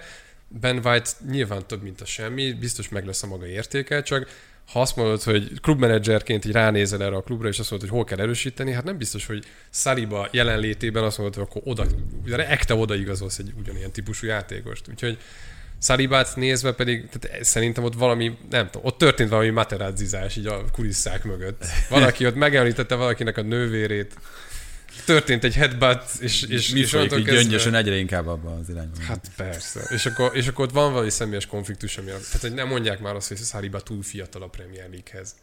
És, és Ben White az Miközben a... Saka nem, meg igen. Smith Rowe nem, meg igen, tehát, tehát én ezt, ezt, a részét nem veszem be. Érdekes. Hát ugye itt azért most, hogyha már francia futballról beszélünk, azért vannak francia kult szereplői még a, a nagy csapatoknak is. Ugye itt Kanté megint viszonylag nagyot játszott. Te hogy állsz egyébként ezzel a ezzel az aranylabdát Kanté mozgal, mozgalommal. mozgalommal. És a Zsorzsinyónak ez egy nagyon komoly, ez egy nagyon komoly Franciaországból hát, indult mozgalom. De, de figyelj, hogyha azt nézzük, hogy kik a jelöltek az UEFA évjátékos a címre, és azért ez picit talán meghatározó a, az aranylabda szempontjából is. Ugye Zsorzsinyót bekerült ebbe a top 3-ba. Hála jó égnek. Isten látja lelkét. Annyira nem. Tehát ez ilyen hype, divat, őrület. Mindenki keresi azt, aki akit ki lehet ragadni éppen az akkori, az a, akkori hétvégéből. És én azt De nézem, hogy ez ennek a kultusza. az nálad benne van? Ebben? Én nagyon szeretem Engoló Kantét, szerintem nem az évjátékosa, vagy nem, tehát hogyha ki kell ragadni azt, hogy most ő hoz, tette le a legjobb teljesítményt, nem érzem azt, hogy az ő értelmezési tartományán belül akkorát fejlődött volna. Van egy, egy olyan rendszernek lett az egyik hasznos eleme, amiben nagyon jól ki tud bontakozni. Ugyanez a gondolat egyébként megfogalmazódott bennem Pogbával kapcsolatban most itt az első United meccsen, hogy ugye csak hogy egy, egy adattal is szolgálja, Paul Pogba az a játékos, aki a leghamarabb bejutott 5 gólpasszig a Premier League történetében. az első fordulóban négyet, a másodikban egyet adott, és nekem ezt itt mondtam is valahol, hogy talán valamelyik spilleres összefoglaló műsorban, hogy én azt a Paul Pogbát láttam, akit a 18-as francia válogatottban vezérszerepben, meg egyébként, ahogy, ahogy a társakkal kommunikált, ahogy adta azokat a gólpasszokat. Egy jelenet volt, ami nagyon megragad bennem, és ez tényleg az a tipikus pogbás mozgás, amit, hogyha az árnyékát látnád, csak akkor is felismernéd. A 16-oson belül volt két lövőcsele talán, ami után mellé lőtt ugyan, de hogy az, annál pogbásabb mozdulatsort szerintem nem láttam évek óta. Pogba az a daru. Szerintem úgy, úgy lép Le ki, mint pios, egy- franciául a csákány. Ez a, ez a beceneve, Le pios, mert hogy kicsit a- amikor elkezdte a karrierjét, akkor ugye mindenki belelát ezt a Patrick Vieira féle ilyen, ilyen fizikumot, testfelépítést, és hogy azt gondolták, hogy akkor ő lesz az, aki tényleg ez a, mint egy körző, tudod, hogy minden oldalra lábaival, nem feltétlenül sokat hajlítgatja a, a térdeit, és akkor, izé- és akkor mindenkit el, happol elkanalaz, és hogy benne van valamennyire a stílusában, de hogy azért labdával sokkal több mindenre képes, sokkal, tehát hogy egy kicsit ilyen quarterback, néha egy kicsit ilyen irányító típus, nyolcasként is el tudom képzelni. És hát abszolút neki ez a lapios, ez, ez, ez nagyon, Mit nagyon mondtál, divi. mit ilyen csákány? Csákány. Aha. Ezt mondják a Kuppala Mason dalban is, nem? Hogy a Lapios Pol Pol Pogba. Á, biztos, most eh, ne haragudj a dalszöveget, nem tudom pontosan, de biztos benne van. A Ramni Le Coupe la Maison Igen, az igen, igen, igen. biztos benne vagyok Na benne, mindegy, abban mindegy, szerepel. mindegy, mindegy. Most a nyáron az EB alatt a fülembe mászott, mert a VB-ről valahogy nem jegyeztem meg, de most nyáron meg Hát egyébként mi kim voltunk, hallgattam. kim voltunk a feleségemmel a, a francia-portugálon, ami meccsélményre egyébként zseniális volt, mert hogy ott voltak a francia szurkolók, a portugál szurkolók, Ria. Ez adta ki, igen, és ez adta ki egyébként a, a, a nézőknek körülbelül a, nem tudom, 30%-át. A maradék az mind magyar volt. Kinézte a meccset a, És vo- a Münchenit. De ezt meséltem? Vagy most nem akarom Akár Ez kitől, Bán TV akár hallottam, mindenki ezt mesélte. Ugyanez. És akkor és tudod, nézed a meccset, és semmi nem történik. Várán adja Kimpembének. Kimpembe adja Váránnak, és egyszer csak így... és egyre hangosabb, és nem az, hogy így kitörő, mint egy gólnál, hanem egy ilyen hosszú másodpercig hangosodó ilyen gól volt. És ez óriási volt. Olyan volt, mint hogy három csapatnak lehetett volna egyszerre drukkolni. Nagyon eszméletlen jó volt. és amikor a meccsről tartottunk hazafelé, akkor nagyon sokat sétáltunk, és ugye arra szóltak az autók, és pont egy olyan autó mellett volt, ahol ez szólt a, a la Maison. És akkor egyébként tök jó volt, mert mindenki ugyanúgy izé táncolt rá, meg így érezte a ritmust, és, és gyakorlatilag volt egy kísérő zenéd, ahogy vonultál az utcán. Egyébként ki most a legmagasabb profilú francia játékos? Egyértelműen Mbappé? Vagy azért ugye... Majd a legmagasabb polcra helyezett? Hát aki itt igen, akit mondjuk a leginkább elfogadnak, leginkább elismernek, legjobbnak tartanak. Most nyilván itt lehet több nevet említeni, akik be, belelátják a, a világklasszis, mint Kamavingát, lehet mondjuk említeni Mbappét, mint a mondjuk a jövő milyen legjobbnak gondolt játékosát, de hogyha Zsirut, mint a jelenben élünk, hogyha jelenben élünk, akkor Pogba az? Hát Zsirú sose volt egy közönségkedvenc. ez, ez a, Zsirú, ez a megint gól. Jó, Ugye, Ugye, de nem egy Kanté, Benzema. Kanté aki, aki tényleg közönségkedvenc, ha már innen nézzük. Abszolút, persze. Tehát, hogy ha De, most... de, po- de talán Pogbának a legnagyobb a- az elismertsége, nem? Hogyha most a jelent nézzük. Talán azért, mert Pogbára rávetült most ez a vezéri szerep az elmúlt években. Ő volt abszolút a 2018-as sikernek a, a vezére, a, a, a, abszolút az arca. Még akkor is, hogyha több arcú azért ez a francia válogatott, de az elmúlt években mindenkinek volt egy olyan sztoria, egy olyan szakasza, amikor egy kicsit úgy megkopott a címkéjük. Tehát Griezmann ezzel az egész Atletikótól való eligazolással, meg a Barszás Benzema nem jó volt ez? Ö, nem is tudom. Tekerjük vissza az óráinkat 2015-re. Nem, tehát Benzemánál ugyanezt, hogy Benzemánál is ez, hogy, hogy száműzték, val, tehát mindenki értette, hogy miért, és aztán mégis ott volt az, hogy de hát mennyire jól teljesít a Reálban.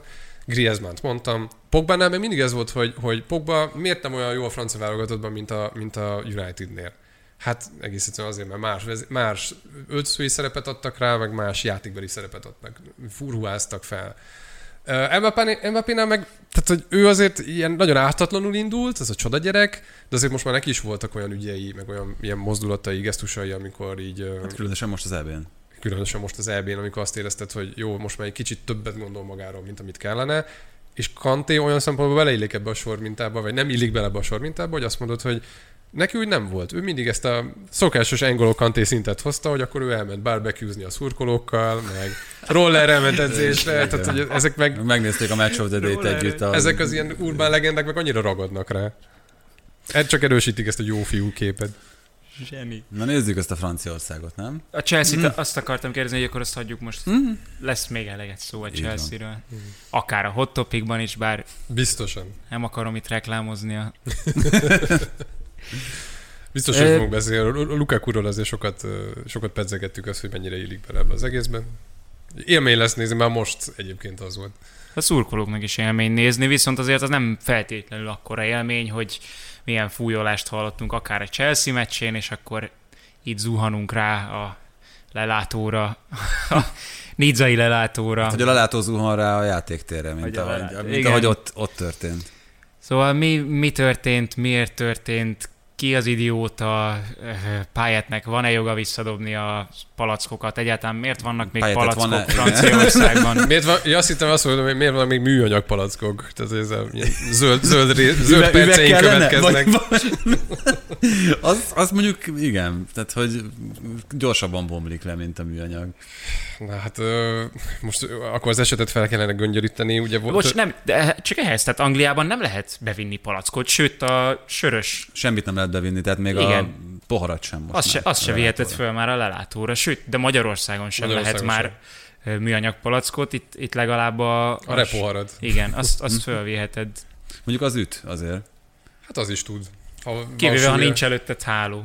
Vagy kivéve, hogyha van előtted háló, mint a... Hát de figyelj, most Franciaországban én azt érzem, hogy tehát ez az egész botrány, nyilván mindenki nézze vissza a képeket, azért elég sokkolóak. Történt az, hogy hogy 75. perc környékén egy Nizza Marseille meccsen Payet egy 11 vagy szögletre Szerint. készülődött, és aztán hogy érkeztek az üvegek, és Payetnél, hogy eldurrant valami, és elkezdte visszadobálni, és akkor ebből lett az, hogy akkor a szurkolóknak több se kellett, megindultak a játékosok felé, a nizzai játékosok elkezdték szétválasztani a márszélyeket, tehát hogy ilyen többszörös, több frontos harc alakult ki a pályán, amiből aztán szokásos levonulás, telnek a percek, hatóságok mit fognak mondani, eltett másfél óra, és a, a, a liga azt a döntést hozta meg, hogy folytassák a meccset. Közben készültek képek, azt hiszem Álvaro Gonzálezről, meg Matteo Genzduziról, hogy gyakorlatilag hogyan folytogatták őket, tehát egy ilyen rendes folytogatás nyomok az arcokon, a nyakukon. Ö, én egy, egy, egy, nem tudom felfogni egyébként, hogy miért kell ilyenkor ezt folytatni. Tehát, hogy nem, én ezt, nyilván egy kicsit ilyen populista dolog ezt mondani, de hogy ez a show must go on szemlélet, amikor egy ilyesmi történik a pályán, engem egy kicsit taszít, hogy, hogy azt mondod, hogy történik egy ilyen atrocitás, és akkor ez a mindenki nyugodja le, üljél az öltözőbe, így meg egy üveg vizet, és akkor visszamegyünk. Tehát, hogy Azért szerintem ez nem így működik. És értem azt, hogy pályátnél meg azt mondják, hogy de hát ő egy profi, aki sokat keres, akkor tanulja meg nem visszadobni ezeket az üvegeket, de hogy, hogy mondjam, tehát hogy azért ő is emberből van, ezeket szerintem már nem lehet így kezelni. És uh, valahogy nem tudom. De egyébként a Marseille meccseken mostanában ezeket nagyon megtalálják, és nem is a Marseille szurkolók, mert most a két fordulóval ezelőtt a Montpellier ellen ugyanez volt. Ugyanúgy landoltak az üvegek, és a Montpelliernek azt a szektorát egyébként elzárták, tehát hogy most oda nem szabad bemenni. Tehát a liga legalább egy ilyen szankciót bedobott, csak Ezt hogy... ki sem lett, emelte a Marseille elnök, azt hiszem, uh-huh. hogy, hogy hát ez most már a második volt idén, de azért ez nagyon furcsa lenne, nem? Hogyha így, hogy nem ment vissza a pályára a Marseille, uh-huh. a három pontot megkapná a Nice, uh-huh és mit tudom, egy pénzbüntetést még mellé. Teljes abszurdum. Mert... Mindez úgy, hogy ugye Nizának az elnöke meg azt mondta, hogy hát ő nem érti a Marseille játékosoknak a provokatív, provokatív Mondjuk viselkedés. nem is értettem, hogy hogy szúrta ki Vitya, hogy bejött egy Marseille stábtag, uh-huh. talán azért, mert narancsárga, ilyen megkülönböztető trikó volt rajta. Az volt az egyik első mozdulat, és az tényleg még a bunyó, vagy bunyó, hát az még a berohanó szurkolók kezdeti stádiumában volt. Lekevert egy olyat az egyik szurkolónak, Aha. hogy, hogy nekem fájt így a képernyő előtt. Azért volt ott provokáció, és jó, hogy Benedetto eligazolta a tehetségbe, mert ő is biztos kivette volna a részét. De, a, de az szellemi örökségét Álvaro vitte tovább. Tehát, de, az, Jó, de hát- egyébként, egy, egyébként figyeljetek, most így beszélünk ezekről a nehéz pillanatokról, igen, tehát hogy a, a nizai elnök szerintem tehát vérzlázító, hogy azt mondja, hogy ez még, még rá is tolja a márszeiekre, hogy ezt hogy gondolják. Tehát, hogy nyilván ezt valahogy kezelni kell. Ilyenkor ugye mindig felvetül a kollektív felelősségnek a kérdése, hogy azért, mert néhány szurkoló bement a pályára és üvegeket dobált, azért kivállalja a felelősséget. Egy egész szektor, és azt mondod, hogy azt elzárad, az egész klub, és akkor azt mondod, hogy innentől senki, ne, senki nem megy be a, a Három zárt stadionra. kapus. Zár, három zárt kapus, igen. Vagy akkor azt mondod, hogy pénzbüntetés, és akkor tudod azt, hogy egy kicsit el van odázva ez az egész, így a, ha a büntetéseknek a mértékét nézed. Hát akkor azt mondják, hogy ez gyakorlatilag csak a klub hibája, vagy a szervezés hibája, miért nincs ott háló, miért nem tettek több biztonsági őrt. Tehát ez, Pontosan. ez gyakorlatilag csak a klub hibája. Pontosan. Tehát, hogyha a helyén lenne kezelve, akkor én azt mondanám, hogy persze ezeket a szurkolókat pillanatok alatt be lehet azonosítani, Kitiltani. kitiltani, kész, le van kezelve. Úgyhogy, de egyébként ezekben a drámai pillanatokban, amikor néztem, tényleg szörnyű volt, de hogy volt egy pillanat, amikor így kivezényelték, én francia közvetítésen néztem, és hallani lehetett a stadion hangokat, jobban ki volt hangosítva. Kivezényelték ugye a helyi tekeseket, és a Nizzának van egy, van egy szurkolói dala, amikor a rendőröket bevezénylik, ez a, a Chandler Saint-Tropez-ban a dalnak a dallama. Ez a subi dubi dubi Saint-Tropez, és ezt éregelték, tudod, és így mennyire, mennyire ez egy ilyen lokális dolog, nem? Hogy Marseille és Niza között pont félúton van saint tropez érted? És így elővesznek egy ilyen Louis, Louis de Funès dalt. Óriási. Igen. Ennyi? Ennyi a, Ennyi. Hát, ennyi a verdikt? ha csak ti nem akartok még egy verdiktet. Nem. Szerintem Paris Saint-Germain. Nem csak azért, hogy, hogy valami nagyobb átfogó problémát nem látsz ebben az ügyben Franciaországban. Tehát, hogy az egy dolog, oké, okay, legyen az, hogy vagy a szurkolókat, vagy a klubot, vagy mindkettőt megbüntetik, de hogy azzal, hogy a Montpellier meccsen is volt már ilyen, nem, nem általános a probléma, nem kéne a ligának is valami felelősséget vállalnia. De abszolút kellene, és ö, azt, azt nem tudom, hogy mögött van-e valami megbújó tendencia. Tehát, hogy bennem az is megfordult, hogy ez a Covid féle elzárás, ez egy kicsit így, hogy mondjam, elodázta ezeket az energiákat, és hogy most, hogy mindenki kicsit Kihozta vissza tud szabadulni. Igen, és hogy mindenki most azt érzi, hogy még jobban, még, még, még fesztenerebbül tud ö, viselkedni egy stadionban, de ugyanakkor meg belegondolok, hogy kb. tavaly ilyenkor, amikor elindult a szezon, akkor volt egy PSG Marseille meccs, ahol ugyanúgy González megjelent. Hát ott ahol... volt a Neymar, Neymar féle kis kedves beszélgetés közöttük, nem? Igen, ja, kedves beszélgetés, igen, te a délután. És ö, ezt sem tudták feltétlenül a helyén kezelni. Én azt érzem, hogy, hogy sokszor, sokszor Jó, mondjuk az, szerintem ott az, az, az a szintű provokáció volt, amire én azt mondom, hogy azt, azt már nem biztos, hogy lehet ember, aki elviseli, és Mhm. amire föl lehet készülni. Tehát, hogy ezt a fajta primitív hetszelést, ezt, ezt nem kell, hogy bárki akármennyire profinak gondolja magát, ezt el kell, hogy tűrje.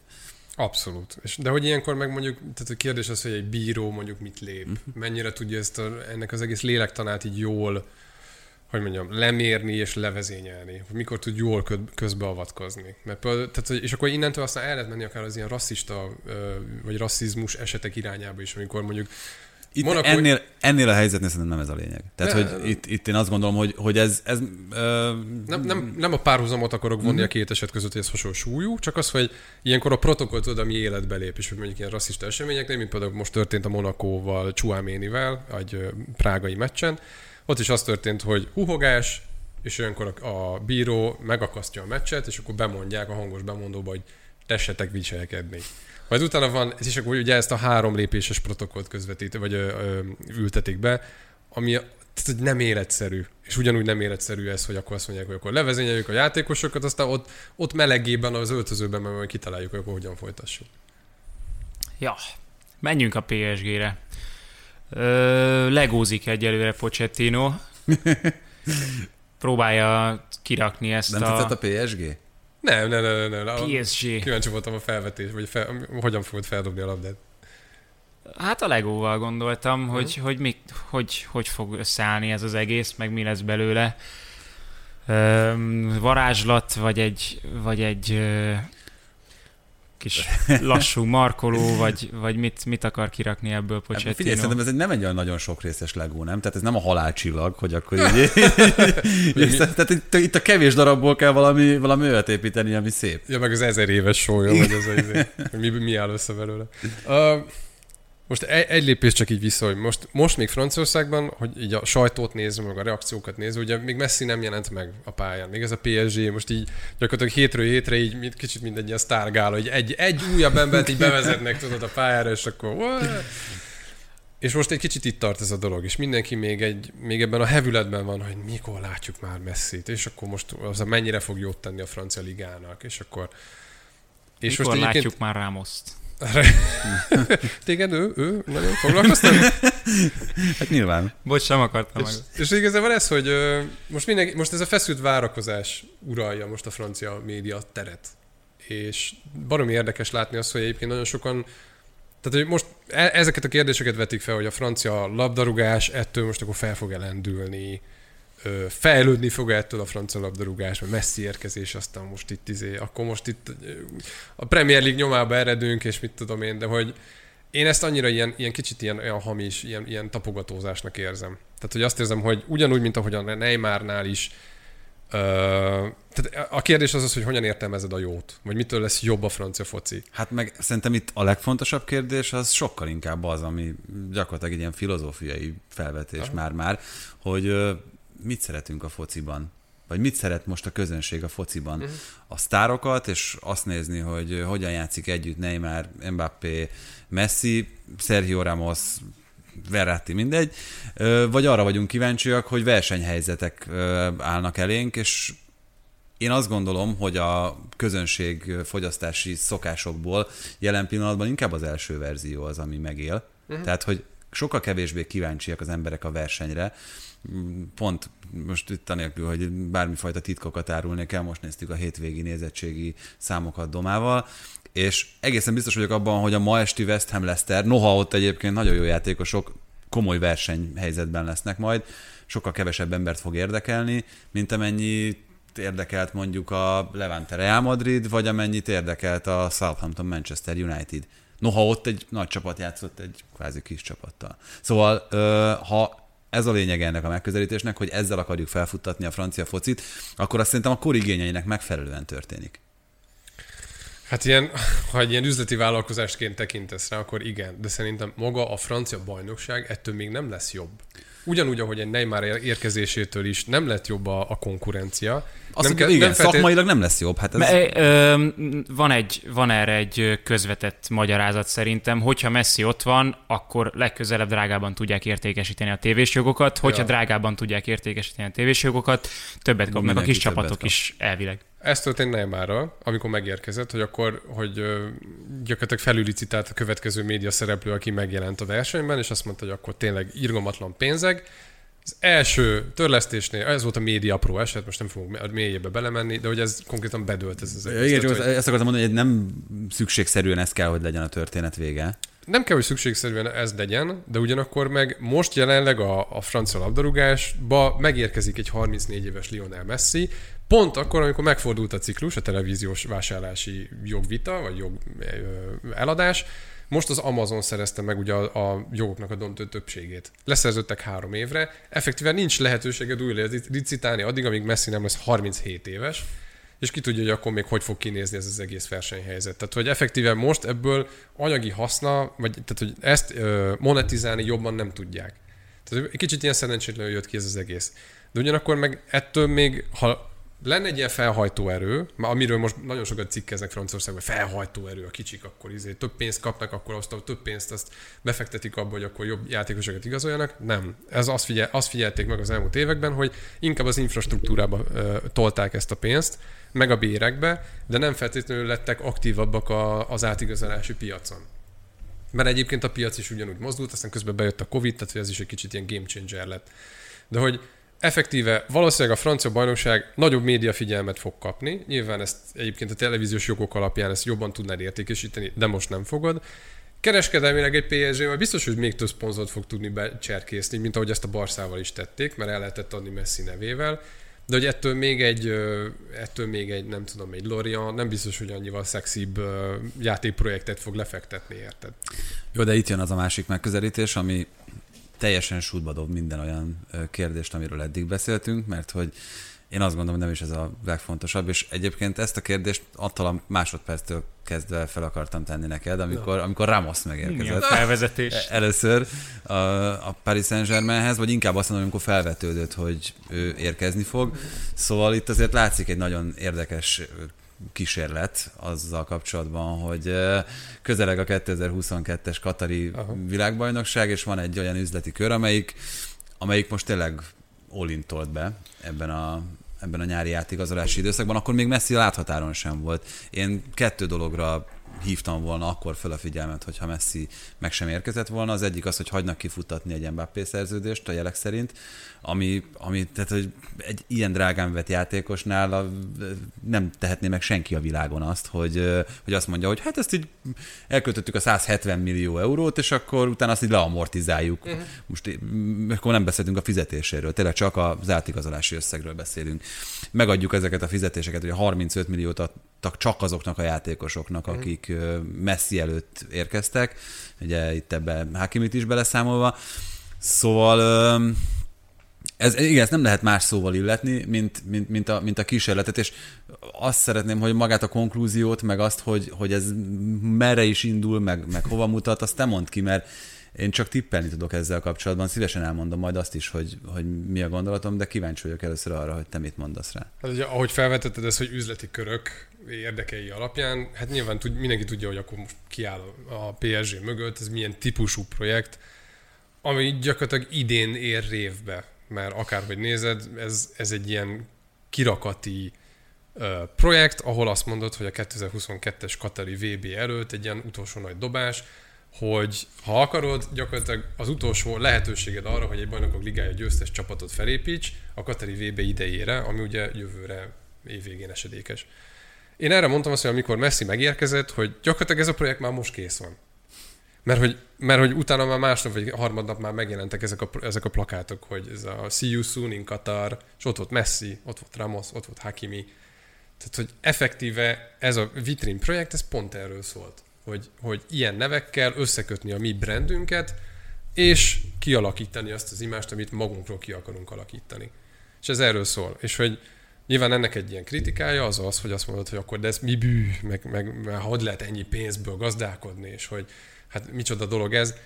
De ha megnézed, gyakorlatilag egy Barcelonában, ugye nagyon sokat beszéltünk erről, vagy biztos ti is, hogy ö, a Barcelona egy évi 750 millió eurós árbevételű klub, ahol a bérekre messzi előtt volt 90%-os bértömeg ö, arány.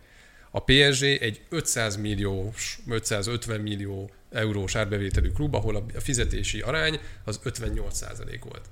Tehát, hogy lehet azt mondani persze, hogy akkor itt féktelen költekezés, meg hol, hol a financial fair play, de hogy azért ettől függetlenül a PSG nem egy ilyen borzasztóan szervezett, meg menedzselt klub, mint ahogyan azt nagyon sokan ugye beállítatják. Azt hittem az lesz a vége, hogy mint a Barcelona. Hát, Hát vagy én mondok más példát. Tehát itt szerintem nem is a Barcelona az, amelyik, a, amelyik az előfutára ennek a próbálkozásnak, sokkal inkább a 2000-es évek galaktikusai a Real Madridnál. Csak annyi a különbség, itt most nem mentegetni akarom a Paris Saint-Germain ebben a játékban, csak azt mondom, hogy ez egy kicsit struktúráltabb építkezés, mint ott, amikor egyszerre igazoljuk le Figót, Ovent, Ronaldót, Zidánt. Tehát, hogy gyakorlatilag ugyanarra a posztra, vagy ugyanabba a, a, a csapatrészlegbe öt olyan embert, akit egyszerre nem fogsz tudni pályára küldeni mert hogy nem lehet ezt az egyensúlyt fenntartani. Itt legalább vettek védőt, meg vettek középpályást, meg vettek csatárt.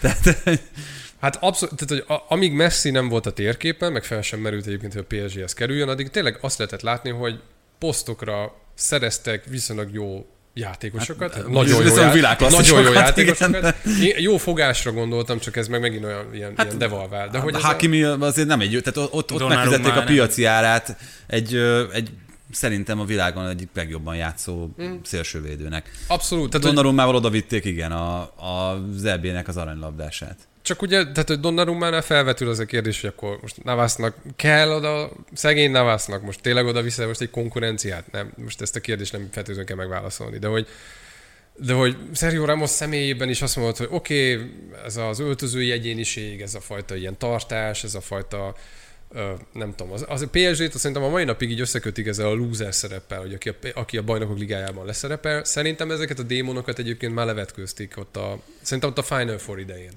Tehát azóta már én ezt nem érzem ezt a fajta telealgatja effektust, amikor jön egy ilyen BL negyed döntő vagy elődöntő. Hát meg ilyen, ilyen játékosokkal ne is legyen telealgatja. És Tehát nyilván. Ez... De hogy ugyanakkor meg Sergio Ramosnál azt mondod, hogy oké, okay, hurrá, hozta egy 35 éves védőt, biztos Sergio Ramos oké, okay, a, a posztja egyik legjobbja, egy karakter, az öltözőbe beteszed, nyilván figyelni fognak rá, kettő évvel ezelőtt eladta egy Tiago Szilvát, elengedted ingyen gyakorlatilag egy 35 éves védő, aki egyébként egy pillére volt az öltözőnek. Tehát, hogy én Akit érzem... visszahozhattál volna friss BL győztesként. És én ilyenkor, igen, és ilyenkor érzem azt, hogy ez a jó sportszakmai, meg posztra igazolt, tehát nagyon jó, de hogy azért így nagyon sokszor így felülvizsgáltad a korábbi döntéseidet. Szerintem ennyi fért bele mára a francia futballból. Gyorsan eltelt az idő, láttam a, láttam a reakciódból.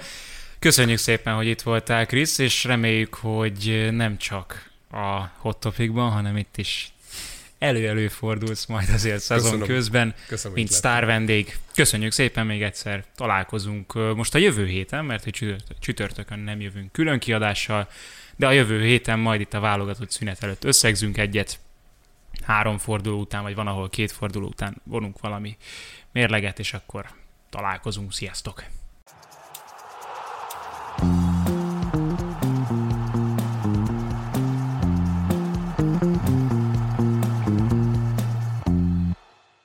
Ha más podcastekre is kíváncsi vagy, hallgassd meg a Béton műsor ajánlóját. El tudod képzelni, hogy a podcastet, amit éppen most hallgattál, fél év múlva már a mesterséges intelligencia generálja? Mi sem. De ha érdekel, eljötte már a gépek lázadása. Hallgass bele az Embertelen podcastbe. Orsós Lajos vagyok, a műsor házigazdája. Egyelőre még élőben. Egyelőre. Fedezzük fel együtt, hogyan ismerkedik, randizik, mesél és vitatkozik Betty és Péter, két teljesen mesterséges intelligencia. Lajos, a podcast címét mond még egyszer, Léci. Oké. Okay. Embertelen podcast. Ez a műsor a Béton közösség tagja.